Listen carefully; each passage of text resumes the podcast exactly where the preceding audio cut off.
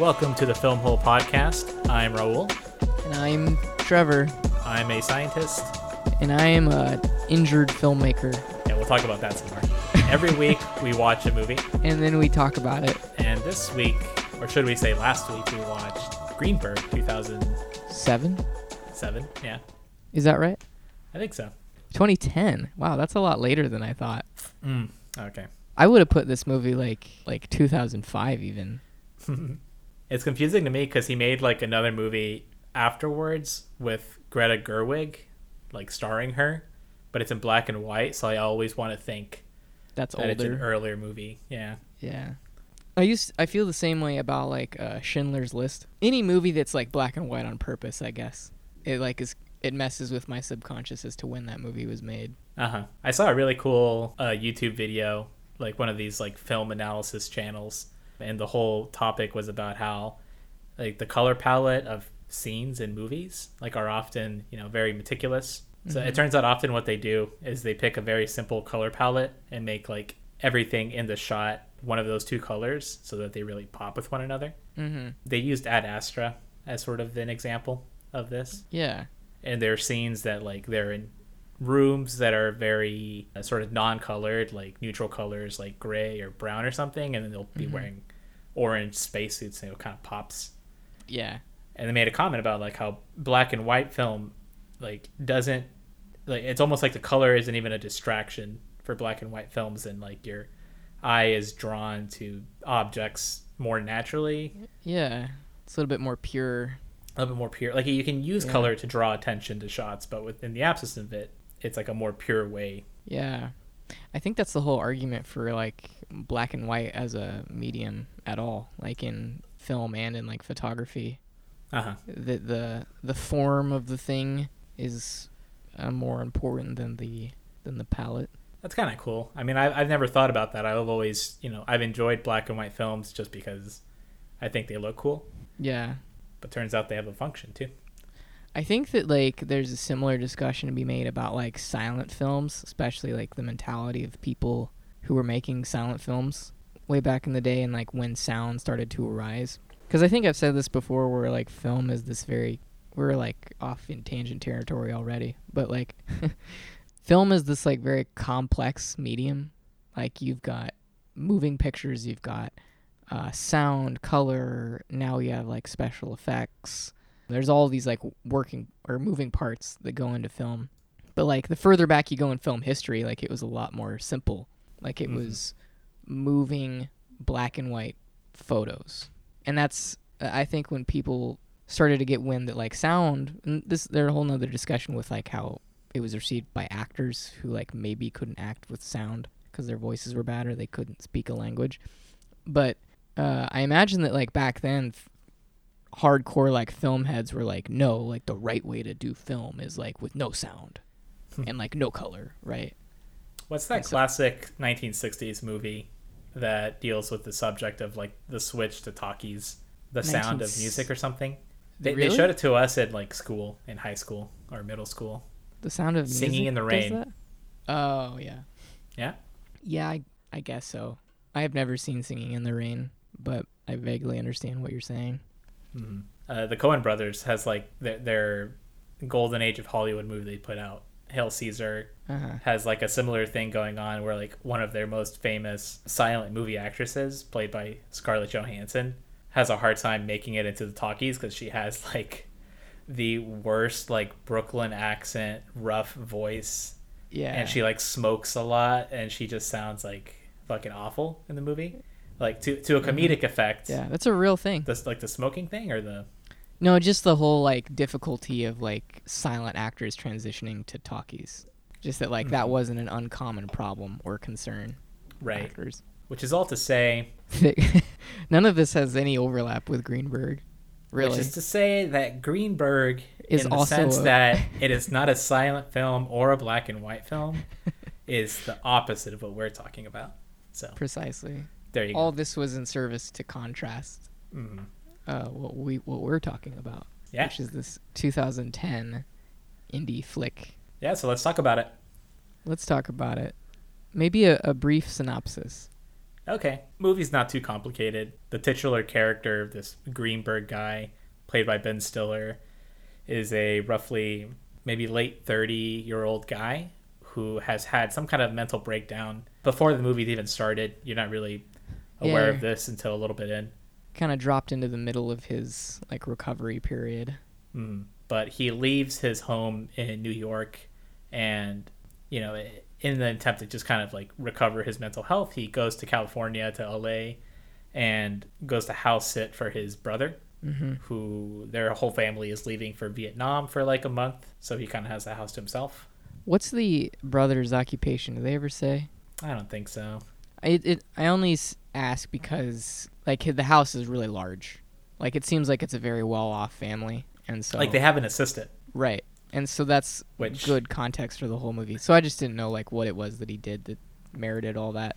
Yeah, and and no matter how much they try to kind of like nonchalantly uh, introduce the fact that this family has an assistant, I'm not gonna let that go. These people are like rich as fuck Hell yeah.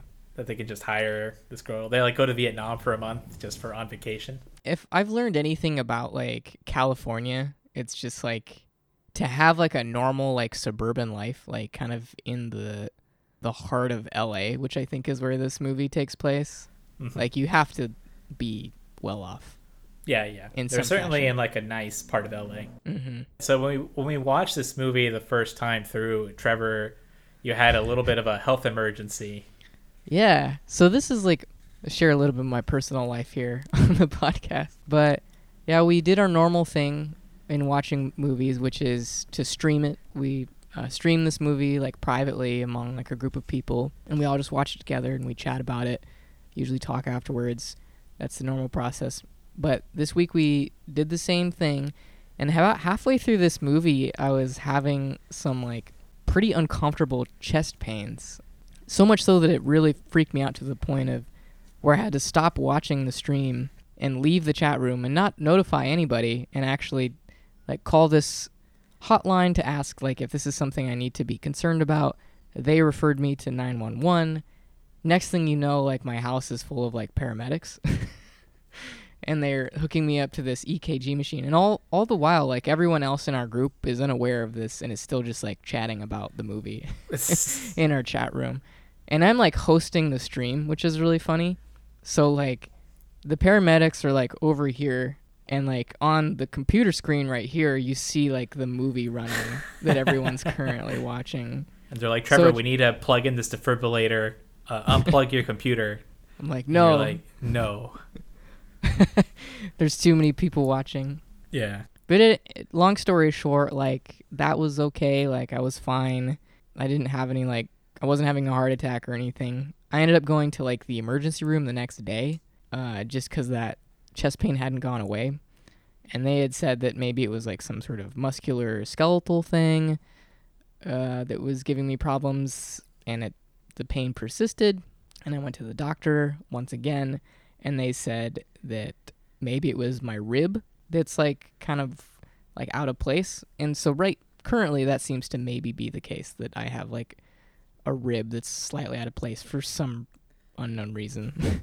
Mhm. and that's putting me in a lot of discomfort. And so here I am uh, trying to dull out the pain by recording this podcast. But the funniest part of that story is that I basically had a medical emergency and no one knew about it while we were screening Greenberg. Yeah. All to say that Trevor did not ex- enjoy his Greenberg viewing experience.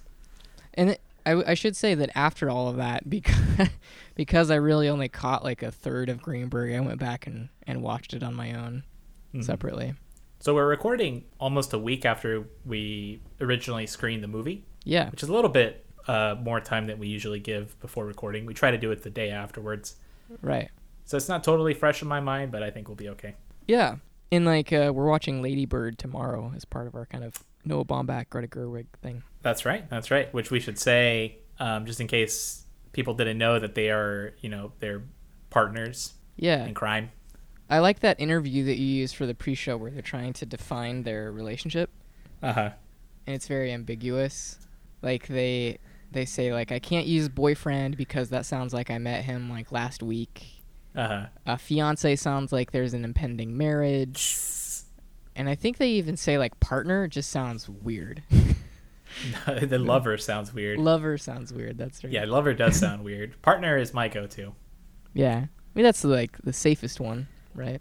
Yeah, Partner. and you can. That's kind of what I say now. You can dress it up. You can put a little southern twang on it. Mm-hmm. Partner's like a a really good universal term because it like transcends like gender and orientation. It's just like it's the other person in my life. Yep. That I spend all my time with. Hmm It also just transcends like level of commitment completely. Right. All level. Your wife could, you know, is your partner as well. hmm It's a very universal term. Aye, aye, partner. Tweet us your favorite relational term at, at FilmHolePod. I'm gonna look for more uh, instances to like call out the audience, like tweet us this thing. I love the one from last week. Tweet us your favorite religions. Um, so we were in the middle of a plot synopsis, and we kind of got Yeah, yeah. So the, the rest of the movie, um, I mean, essentially the main characters of this movie are Ben Stiller, who's hanging out in L.A., uh, just kind of trying to do nothing, as he says in the movie, and the house assistant that he's staying at, uh, Greta Gerwig, whom they kind of have um, an on again, off again relationship throughout the movie. That's basically the main tension in the movie, as far Yeah, as I I, wanna- can tell. I want to talk about the origin of that, but not. Let's finish up this plot synopsis. Done. That's it. Okay, so yeah, it's kind of just the on and off relationship, isn't it? Uh-huh. From that point. So uh, we should start off by saying like both of these characters, I think, uh, socially, are super weird.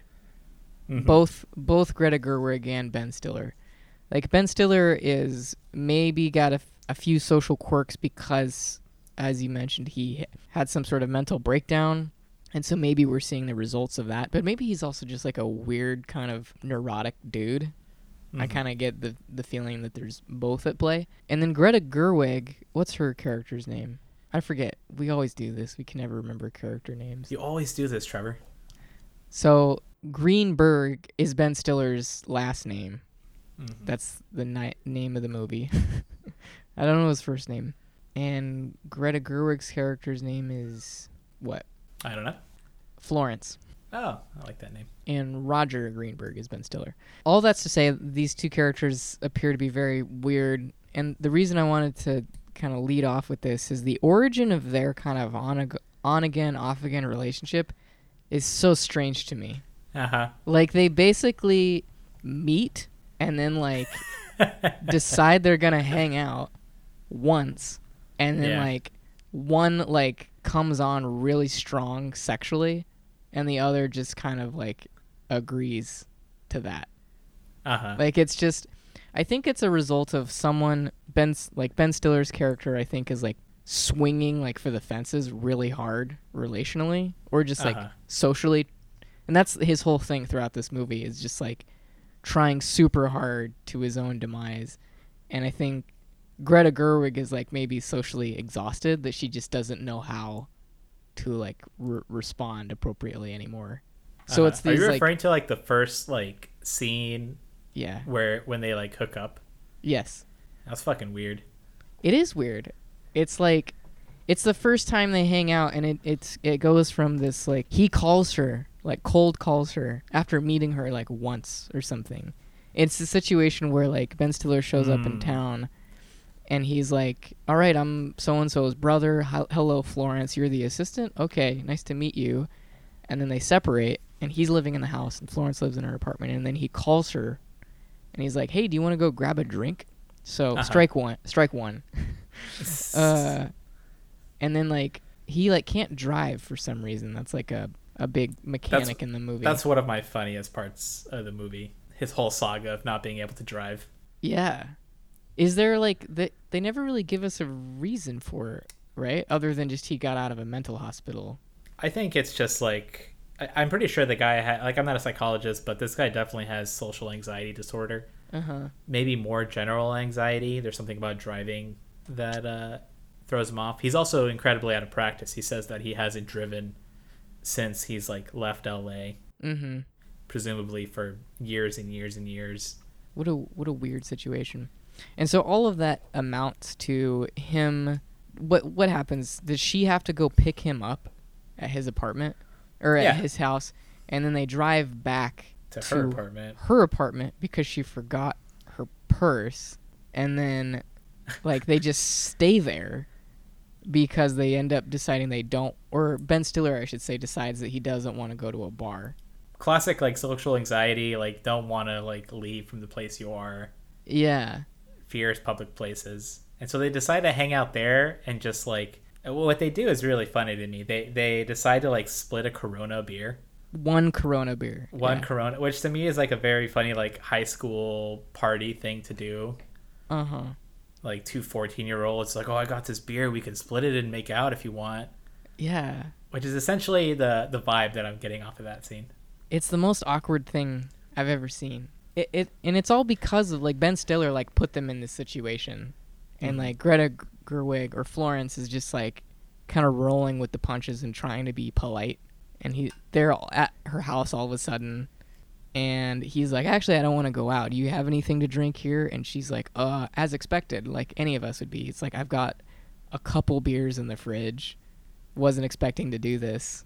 Uh huh. And, And then, then- 10 seconds later, he's eating her out on the bed. Yeah. oh man, It's not even like an exaggeration. That's basically what, what happens. Like it's not they even take hot, no, it's just weird and awkward. and that's the start of the relationship. Yeah, this movie should just be called like awkward the movie. awkward no yeah definitely and we should say that like the the really uncomfortable and awkward tone that this movie strikes is just the whole movie that's how it is Mm-hmm. It really one thing that i think it does well is that it really feels like you're in these uncomfortable situations Yeah, and i think it does that well yeah. I think maybe if I'm trying to like get deep with it at all, maybe the discomfort that you feel as a viewer while watching this movie is sort of a vehicle for you to understand both of the the characters on a deeper level because they're clearly uncomfortable, or at least Ben Stiller, you could say, is extremely uncomfortable all the time. yeah you can feel it you can read it i can't read florence as well as i can ben stiller in this movie none of her actions or make any sense to me Explain. or seem well motivated enough. Well, I mean, like that scene, why she would like go along with his sexual advances, and then the Mhm. entire movie, the fact that she likes this person at all, is a mystery. I'm kind of with you on that one. I'm like, what about this character is attractive at all? Mm-hmm. And like, there's a couple instances of it because like when uh, Brie Larson shows up, like in the third act of this movie, and she's got that like friend. You know what I'm talking about? Oh yeah. it's yeah, like right before they go to Australia. Captain Marvel. Yeah, but like Brie Larson is like his step cousin or step niece or something. I don't recall. Just niece. Yeah, and she has this like friend, and they're both younger than him by quite a bit, I would assume. They And seem so old when I first saw this movie. I saw it, I think, like maybe a year or two after it came out. yeah, That hit me like a brick wall. I'm like, holy shit. they're so young. Yeah. Are they? Is Brie Larson like our age? Now? Yeah, she is thirty, so she's like yeah, it's pretty close to our age. Mhm. Anyways, uh, she's got this like friend, and like the friend is like kind of like vibing on Roger, Roger Greenberg, Ben Stiller's character. I'm gonna Mhm. try and say Roger from now on. Roger, Roger. I've been playing a lot of Battlefront recently. But you know what I'm saying? They're like in it's like after the party scene and he's like, "Oh, I'm dating like Lawrence," or there's like a relationship with Lawrence, and like the friend is like, "I'm jealous," or Uh-huh. something. So this like flirty. yeah, super flirty with Roger, and then you know Florence is obviously into him, but I just like don't get it. I don't get why people are attracted to this person. Mhm. He has a very like repulsive personality, and that's not necessarily his fault because of all of his like issues that he's dealing with. But like if take any scene out of this movie and like put yourself in the situation where you're adjacent from Ben's from Roger and like say that you would want to hang out with that guy again. hmm No, he's Can't- not cool to hang around with. No.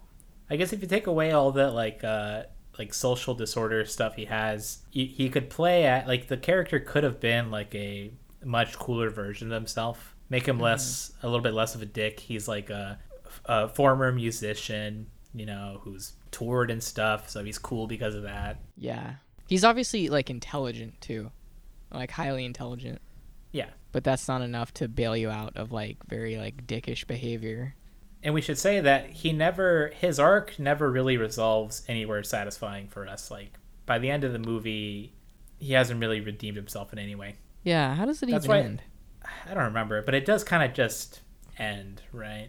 Well, it's I like he remember. decides to not go to Australia. Oh, I remember. It's like he picks up Florence from the the abortion clinic, and then they're at her apartment, and then uh, she's like listening to her messages, and she's all like drugged up, still, Mm. and she's like, "Oh, this is like the message that you left me," and that's basically the message where he like proclaims his love for her. Ah, That's I guess. right. And to me, this is maybe like uh, jumping right to the end of like what I think the the character's ultimate change was. I'll just dig into it. So, I think the the Roger character has a lot of issues with letting go. I think is like a word that he uses at some point in the movie, where he like is so tense all the time. He like can only control so much about his life. It's because this is speaking as a person with anxiety who recently got medicated for anxiety. like I relate to a lot of stuff that he does in this movie, not to the degree that he that he does it, but he has a lot of trouble letting go. He doesn't feel in control, and that causes him a lot of stress. And there's this like moment, like where he's kind of going to uh, Australia. It's like he kind of gets like coerced into going to Australia very like all of a sudden, and he's like, "I'm gonna do this thing," very like spur of the moment, and it in the in the context of that scene, it kind of feels like the character is like coming out of his shell, and he's gonna like do things more spontaneously, but like on the car ride to the airport, he like freaks out a little bit, and he decides he doesn't want to go, and this all is like happens as he's looking at this wacky waving inflatable arm flailing tube man is family guy quote. You know the the inflatable guys that you see in front of car dealerships? Oh He's yeah, like, look- those are like seminal LA iconography. maybe you can like c- course correct me if i'm like way off on this but like i there's this like very deliberate scene where he's like staring hard at one of those things and that seems to be where the flip or the switch flips where he decides that he's going to go be with florence and not go on this australia trip Hmm. And to me, that was like, that was the moment where he decided to let go and like actually follow like what his heart deep down like wanted him to do instead of trying to like meticulously control it. And that was, for me, it was portrayed through like, you know, you have this man that's basically like made of air that's like moving in whichever way the wind blows him. Uh huh. And so it seemed like a pretty maybe it's a little too on the nose metaphor. It's this this like man that's literally like flowing in the wind, like going with the flow. It's a man Yeah. made of made of flow. A man Uh, made of flow. I love it. and so that's when he decides to go be with Florence and follow his real heart. And the Australia scene seemed like kind of a or when he's deciding to go to Australia is sort of like a a pump fake into like following his heart. He's like, I'm gonna I'm gonna be spontaneous and I'm gonna do the things that I want to do and not be so anxious about it. But going to Australia is actually not what he wants to do. He actually like wants to be with Florence. And so like when he sees the inflatable man, that's when he really becomes in touch with letting go of control and just doing doing what he wants. Oh wow, that's a great reading. Glad you agree. I didn't I didn't think of it at all in that way. To me, the the Australia scene, I, I wasn't able to connect it to anything that happened afterwards. To me, it's just like an example of what somebody with social anxiety would do. That they would momentarily Okay. trick themselves that they could be this spontaneous person that Yeah. does things on a whim. hmm and, and and he has this kind of like schizophrenic energy in other places in the movie like when they went out for his birthday at the restaurant Yeah. and you remember that scene he's like really squirrely that whole scene he's kind of like moving a lot Can't sit still. and- can't sit still um, he's like oh should we call florence oh i don't know should i call florence and then calls her and she comes immediately walks off and calls his like ex-girlfriend Yeah. he's just in this flurry of like manic activity Yeah. I think. And and I thought this scene, the Australia scene, was also that. That was just kind of like him acting out in a flurry of activity and then crashing again into the reality of himself and then bailing. But then I didn't connect that to like what you said actually makes a lot of sense because it's one of the last scenes in the movie, and then the very next thing that happens is basically the reconciliation between the the, the two love interests. Mm-hmm. So your your thing makes sense, but uh, my reading of it was that at the end of the movie, I was very skeptical that the relationship was going to go anywhere good. Yeah. Like by the end of it, I thought that like it was just going to be more of the same Yeah, for I mean, them there's going forward. other than like the very subtle reading that I just gave it. There's not a lot of evidence to show that No, he's that he's doing anything different. Did he end up deciding to stay or not in LA? Because by the end of the movie, he was like, "Oh, I'm only here for another week," um, as was the plan. Yeah, I But he I made some remem- illusions. He's like, "I can stay if I, you know, if there's something for me to do here." right. He's like looking for an excuse to stay. Yeah, I don't remember ultimately what came of that, but it was him trying to like solicit his former bandmate to like make more music with him. Right, right. So if I had to bet, I'd say he probably stayed at the end. Yeah, I think that's the implication for sure. I want to talk more about his anxiety for a moment, just because like there are, there are certain things that he does in this movie that are kind of like exaggerations of like things that I do that I really hate about myself.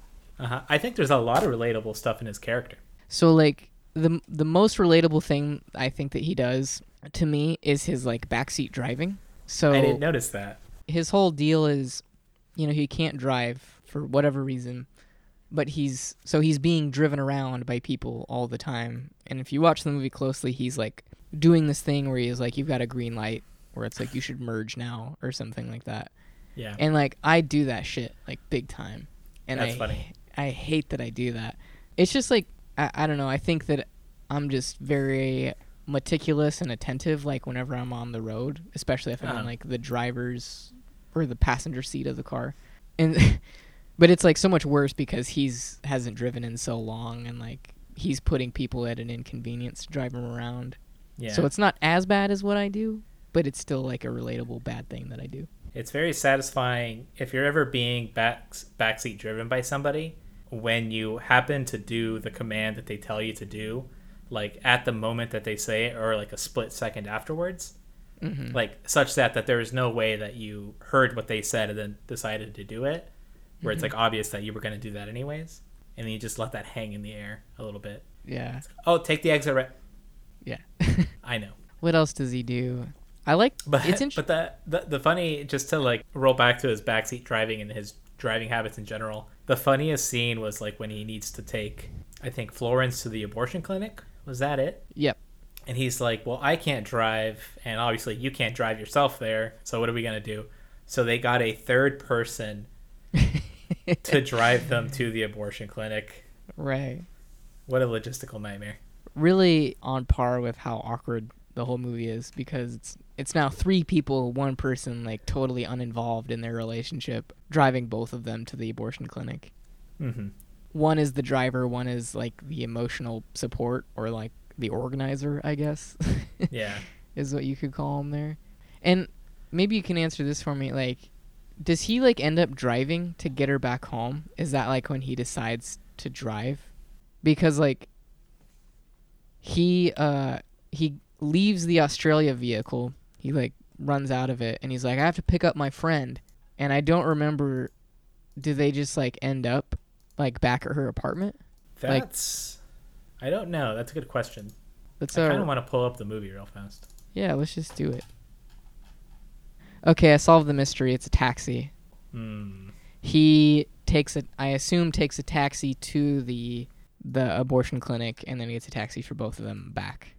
And this was a time when like rideshare was not prevalent, and getting around without a car or without knowing how to drive must have just been a nightmare. Just Mhm. an inconvenient. Like he probably paid like fifty bucks to go to the hospital. Quick intentional tangent here about like ride sharing. It's it's crazy how we live in an environment now where I went I think it was maybe like the Uber or Lyft like CEO how like the model that they're using for like pricing is in direct competition with not like other rideshare services or even like taxis, but it's like in competition with like owning a car, like the annual expenses of owning a car. Like Right, the whole right. the whole like idea behind rideshare is that like if you just rideshare everywhere that you need to go, anytime you need a car, that that would ultimately add up to spending less on the maintenance and fuel of just owning a car. Right. Which, Which to me highlights not how affordable and amazing rideshare is, but just how expensive it is to own a car. Yeah, I'm with you run. there. It's awful. Our society is like built around this extremely expensive thing hmm I've saved so much money on gas and coffee in the last several months. because we don't have to go anywhere. Yeah, it's a good thing. yeah, it is a good thing. Okay, so where were we on that? So he, uh, It's just like this one shot. It's like him like on a street corner, and then it's like him and her getting out of a taxi at her apartment. uh huh. And they're how at I the it. apartment, and the voicemail plays, and that's it. Yep. Classic indie movie trope: just end the movie in a random scene without Yeah. much resolution. I feel like anytime you do that, it like uh, it, it just seems like an like an indie dick swing. Whenever you're like, just end the end the movie now. Fade to black, or or the or the one where it's like a hard cut to black, uh huh. like uh like the ending of The Sopranos. Uh yeah yeah. You know the just- ending of that one where it's it's like not Mhm. even in a place in the scene that concludes naturally. It's like right at the moment of climax and tension, or, or right at the moment of rising climax. Like nothing Yeah. interesting has even happened. Right. It almost like on the surface it almost seems thoughtless, but I think that like this has to be a thing like among filmmakers where they're like if we just like end it right here, like it opens the door to so much more like analysis and speculation about Ah. what we're doing. Even if like there is no meaning underneath all of it. Like if they're just like end the movie here. Yeah, I, yeah. I think it's just like a, a stylistic choice to like make your movie seem more interesting. I think it's as far as I I appreciate it. I really Uh-huh. like endings like these, and for me, it's completely stylistic. I'm not sitting Yeah. around at the end trying to figure out what it means that they cut out at that moment or not. I just I see films as a window into a story, Mm-hmm. and the story doesn't necessarily have to end very conclusively for me. I think you bring up an interesting point when you say like window. I think maybe we've talked about this in some degree on other episodes, but like good, like really solid movies, I think are doing their best to reflect reality. And reality isn't based on this three act structure. Right, right. It's just sort of like things are happening and you as the viewer are just kind of like dropped into the middle of this like character's very complex and chaotic life. And so yeah, it would make sense that there is no beginning, middle or end. You're just seeing like an episode of their life. Which to me emphasizes this movie is like very much in the genre of hyper realism and something that I've seen on Wikipedia referred to as mumble mumblecore, Mumblecore. where it's like so fucking walking it's just like metal but like even more indecipherable than regular metal. Are you aware of this like trend of like calling different things something core, different genres and whatever? I mean, like I'm familiar with like the mechanic of like adding core to something, and like that Yeah. makes it some sort of like linguistic thing. Yeah. But I have no Like- understanding beyond that. I'm familiar from it from music, obviously. Uh, I think is probably where it originated from. But now I've seen it like used in fashion, Uh, give me an example. street core, Street core. Okay. where you just like in the world of high fashion, we just wear like clothing that looks like you live on the street. Okay. Yeah. I've seen it adopted there. But but anyways, this movie is like definitely within the camp of really realistic movies. And the fact that the story doesn't like wrap up in a nice bow enunciates that fact. Like the opposite Yeah. spectrum of this is like movies where at the end like every single storyline is tied up with a bow and then all the characters at the end are like like hugging and they're like, "Oh, we all grew up so much over the course of this movie and all our problems are over and the bad guy is dead now." Right. Yeah, and I think it's uh it's just a choice on the filmmaker's part. I think maybe what we're describing the whole like everything is wrapped up in a bow is maybe referred to as like the Hollywood style where it's it just follows this very predictable formula of like three acts, a main character that goes through some sort of significant change for the better and then like everything is happy and is resolved at the end. Uh-huh.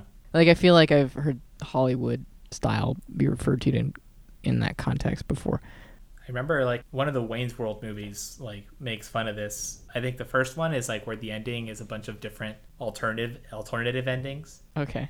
And then they're like, "Oh no, we don't want the movie to end this way," and then they go back and do it again. But like one of them is like like all the bad people in the movie are defeated, and all the the relationship that you want to happen happens, and then uh, Yeah. Mike Myers is like, "Isn't it great that we're all better people now?" Yeah. It's been a long time since I've seen the uh, Wayne's World movies, Mhm. but yeah, I only know uh, Rob Lowe from those movies and Parks and Rec. Rob Lowe's yeah, the, the same. bad the bad guy. And his whole thing in like Parks and Rec is that he like looks super young and healthy and like exactly like he does in this movie. He does look exactly the same. hmm Oh, That's real quick, you know the guy, the kind of larger guy who, where he's like, ever since I did your show, kids are looking at me in a whole different way. That that's um, Bill Murray's brother. No, I forget his name. He's in Groundhog Day also. yeah, he's a mayor. Yeah, it's Bill Murray's brother. Wow. Talk about like living in the shadow of a person. You know what I was uh, watching the other day?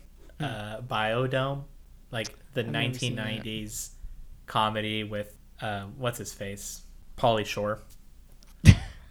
Okay. But yeah. but the other guy in that movie is like one of the Alec brothers, the one of the Baldwin brothers, oh yeah, one of the Alec brothers. the Alec brothers. Anyways, this is a great segue talking about brothers into one of my favorite scenes of Greenberg. Oh brother, which is the party scene that's thrown at the house that Yeah. feature that features James Franco's little brother, yeah. What's his name? whose name is S- S- Dave. Dave Franco. Yeah, what a great scene. And so just to set it up, this is what so Greenberg has basically been at this house, his brother's house alone the whole time. Uh, but out of nowhere, his uh, niece, you know, a daughter of this household, comes back from college and then just throws like a college party, invites a bunch of young people over, and Greenberg is in the house when it happens, and he kind of eh, eh, definitely anxious at first, but then kind of like gets into the party in the kind of manic, anxious way that he does, where he's just like a little too much. Yeah. I think like the a person like Roger, the last thing that he needs in this context is coke, and that's exactly what he does. That's right, doing drugs. Yeah, specifically that drug. He's like, I have like super, uh, super tense, like high social anxiety. I'm just gonna like top that off with some coke. yeah. just like the worst combination. He like, He keeps trying to control the music, yeah, which is one thing, which is definitely like a character trait that I have. really Yeah, where talk I'll be like, this. I'm like, no, I know what this party needs. This is the music we need. I definitely have like a superiority complex about the music that I like. Interesting. And in social situations, like I have tried to like change the radio or put something else in. I've never experienced this with you, hmm huh? It must be Maybe it's just don't 'cause mind we're- my music. We're just on the same wavelength all the time. Yeah, We're just like synced up all the time. yeah. But like these kids were like listening to Korn, They wanted to listen to Korn. right? Like they were they were listening to was it Duran Duran before? No, that's what that's what he put on. What what was the thing he he put on the first CD? Roger did. I don't know. Duran Duran is what he wanted to put on, but I don't know what was on beforehand. Whatever. But yeah, you're right. They they were really hard about listening to Korn, which Yeah. is so strange. You pointed out in the chat. Like the group of people that they kind of present in this party kind of seem like how would you describe this crowd? I don't know. The, they're definitely like Early, like- wealthier class. Yeah. It's what I think of like wealthy college aged people to look like. Yeah. And But def- you know what I think? I think he just like nobody on the team had any idea like what the youth of 2010 were listening to That's probably that's probably the most accurate. because it just makes no sense like that that Dave Franco would listen to Korn. Yeah. It's a much older band than 2010. Korn is. So it looks like Yeah. somebody like Noah Baumbach thought back to like what the lame people listened to when he was in college, Mhm. and then just had them want to play that. yeah. Maybe that maybe that was it. You're right though, it seems so out of place. Imagine like to all our listeners out there, imagine Dave Franco. You guys all know what Dave Franco in a s- look in a sweater, in a Yeah. beige sweater, in a cardigan. Khakis cardigan. Yeah. So Im- imagine Dave Franco as you know him, who's kind of this like modern like counterculture hipster. He's like mini James Franco, right? He's like the off-brand James Franco, who's his actual brother. I mean, it must really suck to just be the off-brand of like someone in your own family. Yeah. But when tension starts to rise about the music, James Franco in a cardigan, in a cardigan, doing coke off of a picture frame is like put on Korn, and it's just like the most like mismatched pieces of pop culture that I can imagine. Yeah. Where it's James Franco asking for Korn. It really warrants a second look. Like you can't get Uh-huh. past that. Uh huh. But uh, no, I mean that scene was cool. Like I, I really empathize with like as I said, I have the same tendencies that uh, that Robert has in this scene. Roger. Uh, Roger, Mhm. him trying to like put on the music that he likes is kind of his way of reaching out to people. He did the same thing earlier on in the movie. The first time he meets Florence, Makes her a mixtape. well, no, no this is the, the first time they meet. She just kind of like barges into the kitchen. She was like doing an errand. Uh huh.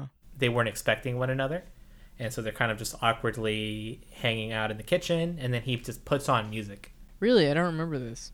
yeah it, it, at a volume that is louder than just casual music is supposed to be played at Okay.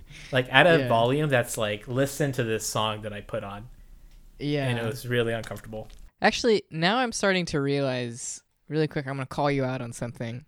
I do remember moments in like uh, our time in college together where you and I would be like driving together somewhere in your car, and like you would have music on. Like maybe it was just like on from the like the previous time you were driving, uh-huh and it was like it was a situation where you and I were talking, and then like, the car would come on, and like it would be playing this very loud music, but like you would not turn it down. you were just like, this music is now here, and that's the priority. And I, I've I always turned it down, like whenever. Yeah, I remember that. Yeah. I remember aaron used to do the exact same thing mm-hmm. whenever if whenever in like in high school that you rode with aaron it would just be blaring music the whole time Mm-hmm. it's funny that uh, uh that we remember that very specific interaction. yeah yeah Yeah, I remember like being like, I can't. I remember like trying to talk over. I'm just like yell over it, dude. and I would like turn the music down. I think it maybe like on a handful of occasions you actually like met me halfway and you like turned it back up like half the amount that I turned it down. like a negotiation. yeah. But yeah, but uh, all to say like that this character, uh, music, it, it like means something important to him. He is himself a musician, clearly into very hip music. What does he? Does he just sing? Do they ever say like what his musician medium is? Uh, that's a good question. No, I don't think so. Hmm. Interesting. But he does make that mixtape also in the movie. So like another way of him uh, sort of trying to reach out to other people with music because he's so incapable of doing it with like an, any other way. Mm-hmm. Should we talk about his letters? It seems to be kind of like a cornerstone of the character. Oh yeah, the complaint letters. His letters to corporate America. Yeah, He has like a real vendetta against corporate America at large. You later learn that he, the whole reason that their band fell apart was because of his opposition to the man, like to a fault. Where like the Mhm. band was offered this record deal and he's like, no, we wouldn't be able to make our own music or the way that we wanted it. And so therefore we shouldn't take this deal. And that's what manifested in the band breaking up. And that's there's echoes of that in what he does throughout this movie, which is he's writing these complaint letters, like serially writing complaint letters to different corporations for like different reasons that they suck. uh huh. Just like a futile effort. It it seems like a maybe the 2020 version of this is like it's a real Karen move, like yes. complaining about like very specific little things to like the corporation at large. Yeah, it's funny. Like it's kind of a weird character trait in him, but people literally do that all the time on Yelp. Like Mhm. they'll have a bad experience and they'll go to Yelp to just vent. Mm-hmm. which is essentially what he's doing. The, the first one they show is like really funny. It was like his airplane ride. He's like complaining about the specific seat, the button not reclining the chair. Uh huh. Unbelievable. I- can just imagine him too, like on the airplane seat, just fuming for like four hours, just like oh, Yeah. like flagging Mm-hmm. down stewardesses and the chair. This is, kind of brings up like this. Maybe it's a little bit tangent, tangential, but like being a person with anxiety, I really get this sentiment of like not being able to just relax in certain situations. Like you feel the need to just sort of orchestrate everything happening to you in the moment. You feel the need to like schedule everything and plan it out in a, an extremely meticulous way. I think you and I overlap on this just in the way that we plan like hanging out with each other. It never gets this extreme, but like like his whole um thing with riding to American Airlines and just like not being able to sit still on the plane, like that's probably what happened. But there's also like a later scene where he's talking to that friend who has the hots form, Brie Larson's friend, Mhm. And they're talking about the flight to Australia, and he's like, "Oh, that's like a 20-hour flight, right?" And she's like, "Yeah, like 14." And he's like, "Oh, okay, that's like 7 movies." He's like already like going through like how he can kill time on this super long flight instead Yeah. of just like being in the conversation. He's like, "How would I deal with this like really long flight? How would I schedule my time during that?" And that's like a sentiment that I really relate to. It's so subtle, and maybe I'm reading reading too much into it, but it seems to fit with what the rest of the character is. I read that as him like beginning to try to find any excuse to not go on the trip anymore. Mm-hmm. He's like, "Oh, 20 hours, huh? Ah, man, I really don't know. Uh, maybe next time." Mm-hmm. Yeah. Is there anything else you want to talk about? Well, I mean, we just kind of scratched the surface on like favorite scenes. We've been talking about like kind of higher concepts and like characters for this whole time. So if there's any Mhm. specific scenes that you want to dig into other than like the the party one, Mm. we Well, I mean, that. just on the subject of like social anxiety, I think the the other party scene in that movie, the the, the children's party, or maybe it's not a children's party, but Yeah, there's just like There's- three party scenes in this movie. There's like the children's party, there's like the party that Roger hosts, and then there's the college party. oh yeah, I forgot about the Roger one. hmm Another great. So let's talk about both of the the the other two we haven't talked about yet as Okay. like great examples of social anxiety that you can just like really relate to. Okay. The first one is when he's hanging out with the former friend, former band member of his, and he says that, um, "Oh, hey, this other friend of ours is having like a house party. Do you want to go?" And social situations are like the scariest thing to somebody with social anxiety. You just say like, "I do not want to go. I don't want to talk to those people. I know I'll be, I'll have a bad time." And he Mhm. like does that so perfectly. hmm Do you remember that scene? Leading up to that scene, he's like, "Oh no, that's really? uh, definitely definitely don't do that. Yeah, I got some movies on DVD. Do you want to sit here all day and watch movies with me?" Two grown men in their thirties, Uh huh. and the friend's just like, "No, Yeah. obviously no." And so in fact, like, the, and and the rest of the scene of the party is like him not having a good time and like At being the stuck kids' in party, right? Yeah, the kids party. Yeah. Yeah, and he like makes awkward conversation with his ex girlfriend. Oh, that's right. Yeah. Yeah. At that point, I don't know if we knew that that was his ex. I think it's like a very they they set it up pretty briefly. Because the way that she talks to him is they don't even talk to she doesn't even talk to him like they were close at all Yeah. right And it and it makes sense too because I mean like she has this whole life that like transcends him. Like she's got like a husband and like two kids. right which is laid out more clearly later when they meet back up again for coffee hmm which is a good segue just to into the the maturity level of this guy like he's essentially hasn't grown much like it seems in like the past decade Yeah. and that is contrasted really nicely with his ex-girlfriend who since being with him has grown up and and gotten married and started a family whatever else she's done hmm and so i think that just serves to show you like how stunted this guy is Yeah, emotionally or, or socially stunted, I think is a really good way to describe him. mm-hmm. The whole scene with the them at that restaurant or wherever where they're just like talking uh, is really hard to watch.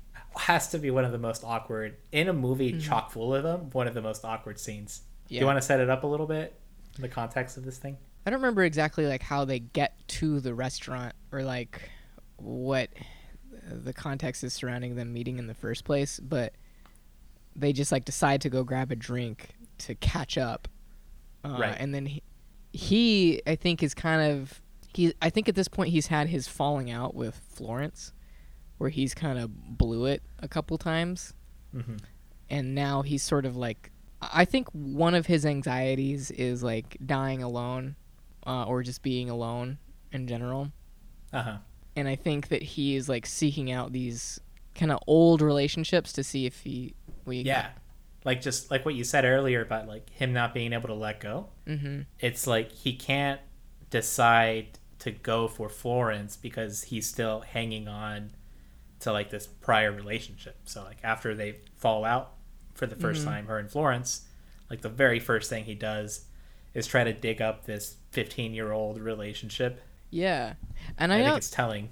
I don't necessarily think that it's because he's like super attached to this person his ex-girlfriend Yeah, how, how could he have been if if she like it seems like she barely remembers him. Yeah I think it's because the the character trait that I understand a lot about Roger is that he likes to stick to things that he understands very fully. And I Mhm. think that his history with this woman indicates that he like it's something safe. It represents like a safe sort of relationship that he would understand on a basic level. He even says like when he's fighting with florence that he's like i should be with like a divorced 40 year old with low expectations about life right Oh wow. and it basically fits the description of his ex-girlfriend Yeah, that's too too on the head. it that's something that he just like gets. It's something that he can understand and like s- manage his expectations around. Whereas Florence is sort of this like novel thing to him, Mhm. like dating like a younger woman in his like I'm I don't know late thirties, however old Ben Stiller is in this movie. Yeah. but huge like age gap. feels very out of his element like with her, and it's I think it freaks him out a lot. And so I think when he's trying to very awkwardly reconcile things with his ex, it's him kind of like going down these old avenues that are Mhm. familiar.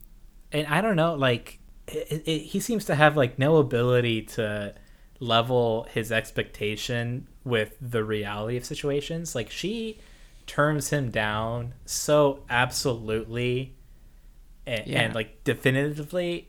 Mm-hmm. It's like the hardest thing to watch. Like he kind of tries like inching the conversation towards that direction bringing up like their past relationship and you know how they felt about it and then he kind of like eases it in there you know like hey what if what if you and me you know and she's just like no It starts off like it's like, man, I think that you and I would have gotten married and had kids. Yeah, she's like, yeah, "Real-" yeah. She's like, really? You think so? yeah And then he then he takes it a step further, and is like, like maybe we should like get together or, or go on a date or something. And he so awkward and she's like, no, that's a terrible idea. yep like exactly how I just said it, like very bluntly. Like that's a terrible idea. yep absolutely destroyed hmm and so yeah i just i don't know What don't you know? I can't tell. Like, it doesn't really seem like he even likes her that much. Like, I'm convinced that he's emotionally involved with Florence. Uh huh. So I don't think that he was sincere in this, like, Yeah. reaching out to the ex girlfriend at all. I think that the ex girlfriend just represents like a safety net for Yeah. him. I, I don't think that. Yeah, I think you're right. I don't think she emotionally means anything to him. I think it's just something that he understands Mm. and like one, an, just another form of him to control his life. Do you think it's important to, you know, the, the arc of the movie that this scene happened? That he had to go back to, you know, his past and have it reject it before he could move on with his future? Yeah, I think so. I think he had to be driven a little bit to the bottom for him to realize like how to start things fresh in his life. I think that he he's this man who's kind of like grasping at straws of his like former life throughout the whole movie, right? He's trying to like reconnect with his former bandmate who like has his own life and his own kids and his own priorities. And he, he just has like the inability to connect with anybody like where they're at and like the changes that they've made. So he's like l- leeching off of this older version of himself. Yeah. And so I think that like in every possible way because that happens like a couple times, right? Where his ex girlfriend rejects him. He has this like falling out with his his only like remaining friend from that part of his life, where they confront each other at the party, and he's like, the guy is trying to reconcile things with his wife, and he has a son, and like Ben Stiller isn't down with that, and so they get into a fight, and ultimately Ivan leaves, and he's like, "You're a bad friend, like you should have gotten to know my son and all that," and so like the several instances of like his old life kind of facing him head on and being like, no, like things have changed, like people have changed, like you need to fucking figure out your own life. We haven't talked about the about his friend at all, but he he's also this is definitely I think we're hitting on like the major themes of the movie pretty mm. much on the head. But that former friend bandmate character is another perfect case of that happening of like this person in his past life who has moved on and he has not moved on. So every time he tries to engage with his friend, he does so in qu- sort of this like old headspace. You ever like visited old friends after a long time, and Mm-hmm. it's it's like you pick up, you try to pick up the relationship from where when you used to know each other. Yeah. So he's kind of doing that, and he's not really able to engage with the fact that his friend is now married and has kids. Like he doesn't like the wife character. It like made Right. that very clear which is so inappropriate because they're still together. Like presumably, Yeah. presumably they got together in their old life, and they're still together here in the present. So it's been a while, Mm-hmm. but he's still carrying this grudge. Call called her a racist, which like they give us no more information about, and I'm so interested in. Yeah. How did they? How did she slight him? I don't remember. I feel like his wife is like possibly. I want to say that he, he said that his wife is like Portuguese or something, and it's Mhm. just like a different culture. And she said something that would was like in her in the context of her culture very passive, but like Roger really held on to that. Not really sure, but the, it's kind of set up as like they're having issues like in their relationship Uh-huh. and like to Ivan, it's just like we're having some issues and we're like working through it. But to Ben Stiller or Roger, it's like, oh no, like you are separating and like this is the best thing for you. Like Yeah. totally different perspectives on what's happening in Ivan's he like life. told other people that like Ben Stiller is going around saying like they're about to get divorced, right. run in his mouth. Yeah. No. It's like how you talk about like people who have like toxic boyfriends or girlfriends. It's like Mhm. not how you talk about like an adult like marriage relationship. Right, right. It's like, oh, that person's so bad for him. Like they they should they should break up. Mhm. Like that's not how you talk about like a marriage that's going through problems. and, and presumably uh, Greenberg has never been married. I mean, so just another example of how he's not able to engage with adult stuff as much as Really- he should be able to. Really out of touch with people his age. Yeah, it's a cool Yeah. movie. It I, I really like the fact that um they give us glimpses into his younger life, and I like to imagine like any good movie does. It makes you kind of imagine more about what the characters' life were like.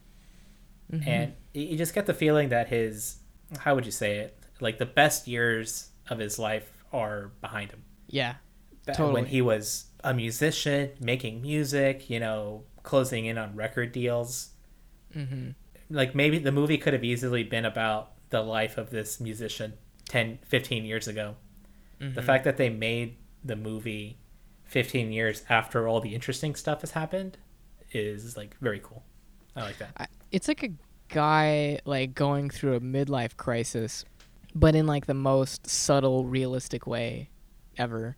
Like the whole mid midlife crisis is not a like a novel term. Like people understand what you mean when you say that, and certainly it's something that's like portrayed on film a lot, where it's like an old guy like buys a sports car or whatever. That's like the trope. But this is like a guy like wrestling with that in a very like real like doesn't isn't really aware of what's happening sort of way.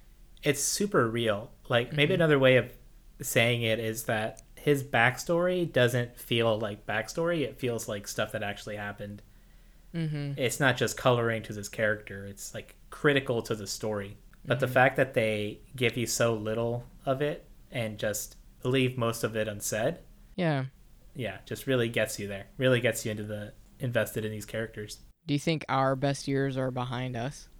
Mm-hmm. 2014, 13 to 16, living with my uh, former roommate. I hold out hope that like Film Hole will be picked up by like Gimlet or someone. Like, man, these guys are just making solid content. Let's just like add them to the network. Hell yeah. Purchase us from Laser Shark. Bye, Brady. Bye, Brady. just like a straight diss to our own producer. they do that in Gimlet. They like talk shit on like the whole like inner workings of uh, the Gimlet politics. You know that? You No. notice that? No, no. Well, it's like um Their shows talk about the company culture. I guess they've done that a few times. I don't know if it was They- in like a Reply All episode or that Scaredy Cat one, but like Uh huh. There's one of them where they're talking about like how in the Gimlet offices they play like Spotify ads in the the bathrooms, Yeah, I remember Do- what do you- you're talking about. Yeah. which I've got so much to say about this.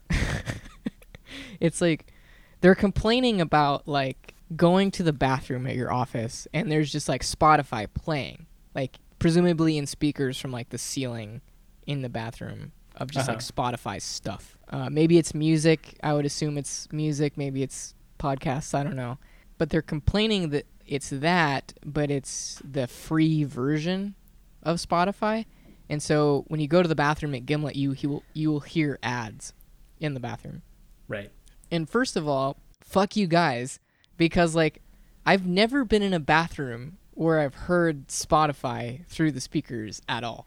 Like that, they have already lost me. Like that is Right. already not a situation I have in my life. Right, exactly.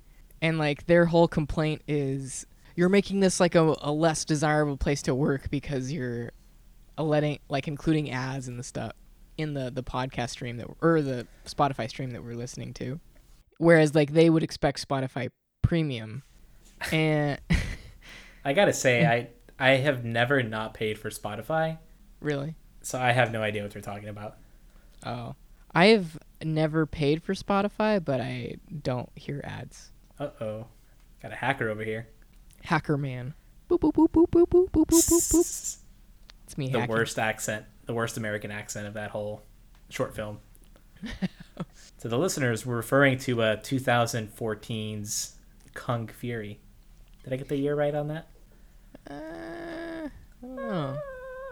2015. Ugh. You're close. I had something else that I wanted to talk about. I can't remember. But do you have anything else you wanted to talk about About Greenberg. about Greenberg? There, the only other real thing that I had in my mental notes was the fact that he is a carpenter. oh yeah, I feel like that's Jesus. yeah, he's like Jesus. It's kind of downplayed in this movie, but I definitely think it's it's there on purpose for sure. I don't think he's like a real carpenter though.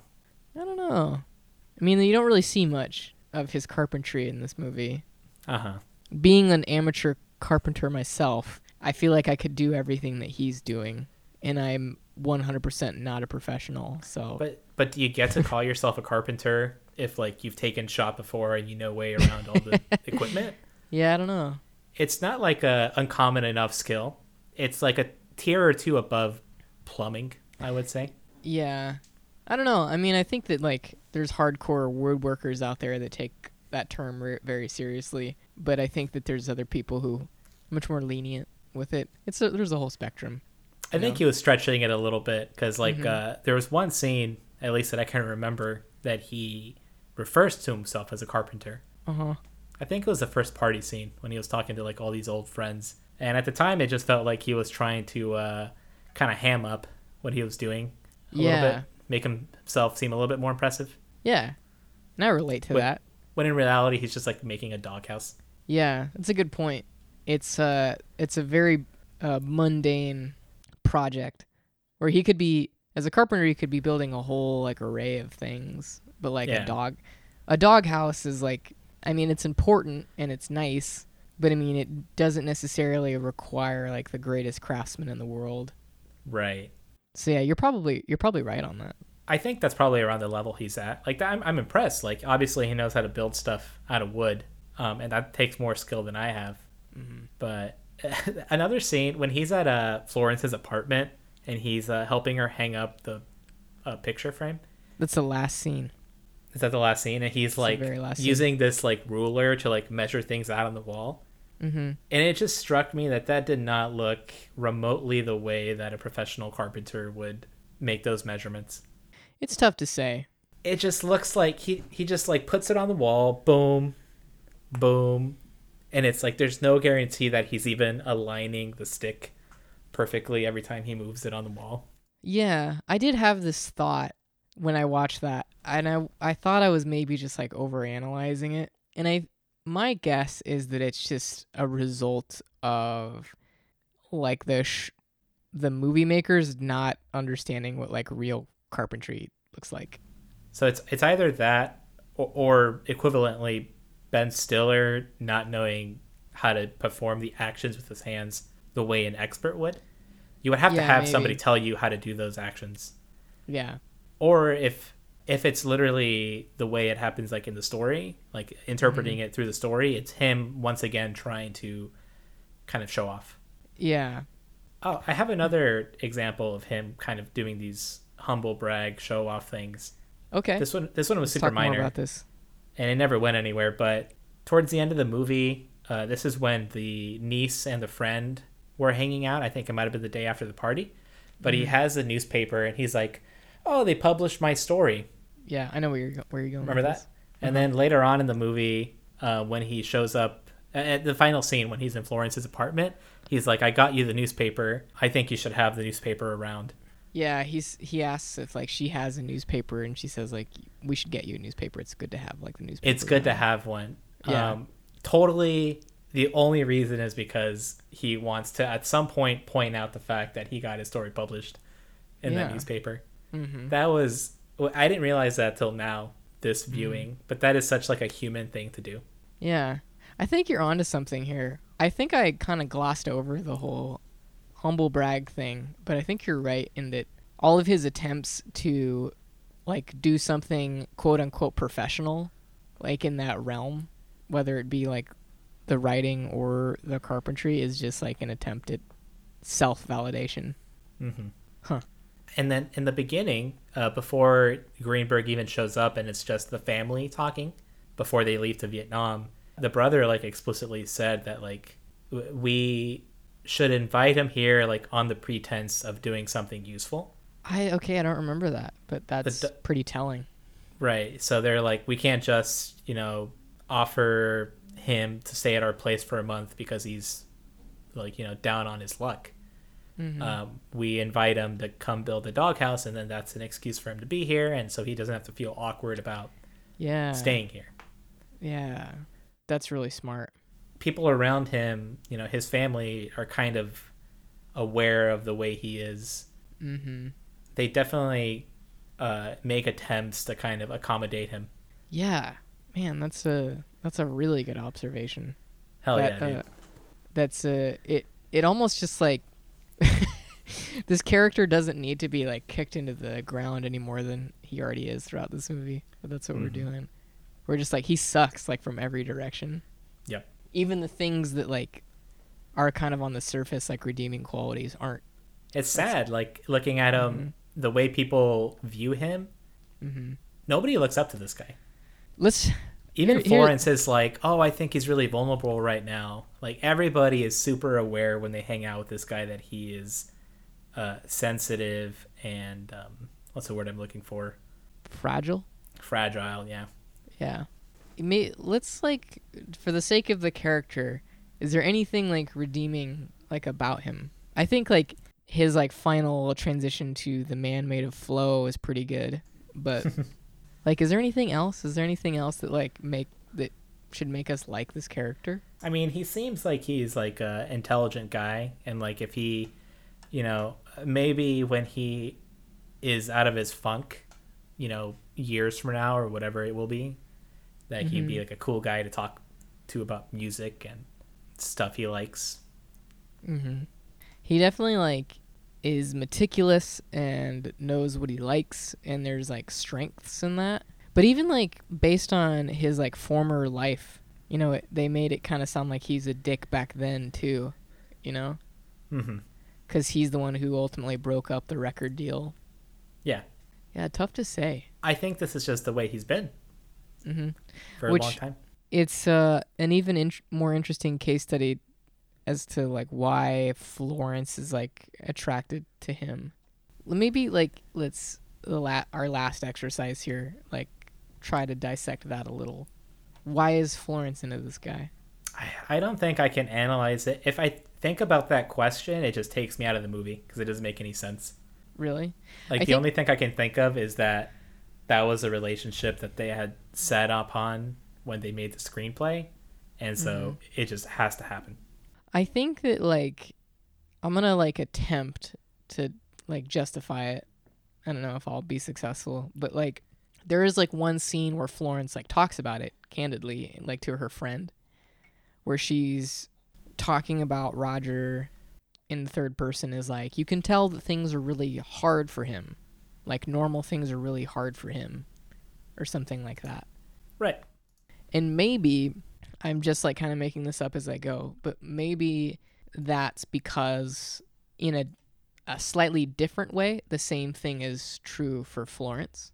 Like Florence is struggling to feel normal like in her own in her own kind of way. The movie doesn't really focus on her a lot in that way, but she uh, definitely like has her own struggles. Like she there's that scene where she goes to a party and she's like hanging out with this guy and she's like you know i realize that i've been out of college for as long as i i was in but like nobody cares if i wake up or something like that Oh, that was a good line. Yeah.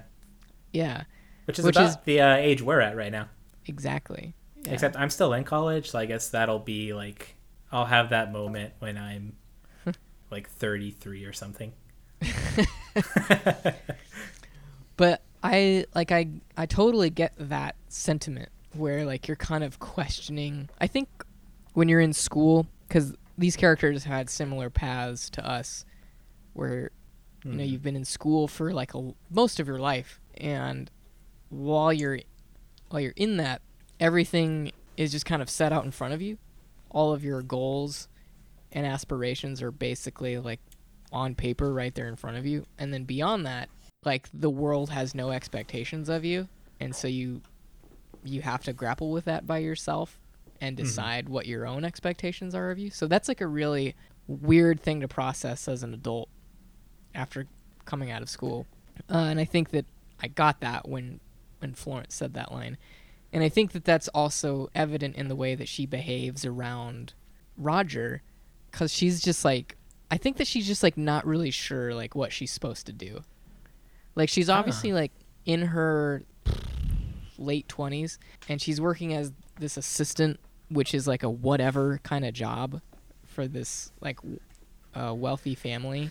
Yeah. like not with any any real direction in her life and sh- i think she just like desires to feel normal or like there's something meaningful in front of her and i think that just in a different sort of uh, wrapping paper roger experiences the same thing and i think that that's how those two characters relate they're just sort of kind of searching for meaning in their otherwise kind of meaningless lives Huh. Interesting. I feel like she perceived some like you've just kind of made like the case that they're both in sort of similar places in their life, which I think is right. But I think that she perceives him as somehow being like more advanced as her. Because there's that one scene towards the middle of the movie where she just says like I think that you like I admire the way that you don't care about stuff. Uh-huh. Like she thinks that that like maybe the way out of where she is in life like maybe we can just call it a rut. I don't know. Yeah. Uh, maybe she feels like she needs to get to a place like him where she can also go through life and just do nothing and be okay with it But that's the whole like irony of that line is that he's totally He- not okay with that. he's that. not okay yeah exactly Yeah. that's so funny dude we just broke this movie broke it open Cue music. you do yours first So my parting thought on Greenberg is I think it's a very real telling of uh, someone that suffers from extreme social anxiety in ways that I can relate to a lot, not fully, but a lot. I think it's a super interesting character story for both he and Florence.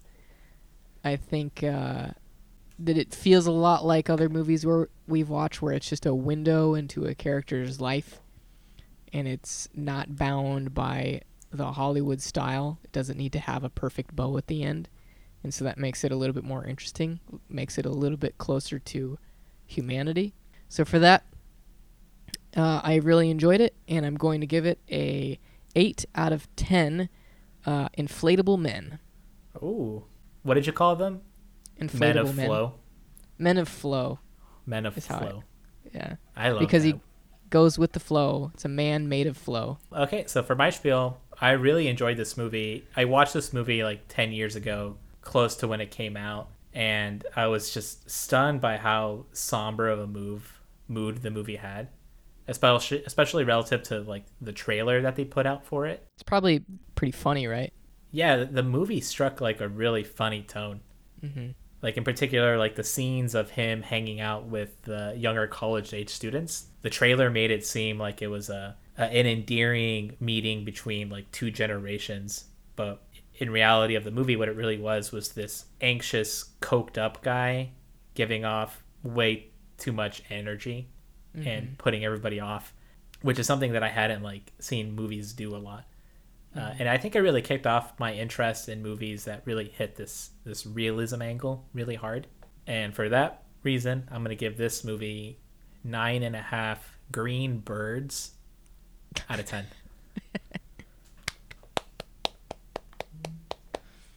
Well done. Well, until next time, we'll see you in the film hole. Thanks for listening this week. Our music is by W. Look them up at at underscore W on Instagram. That's underscore the word double and two U's. Editing this week, as always, is done by Grace Fawcett.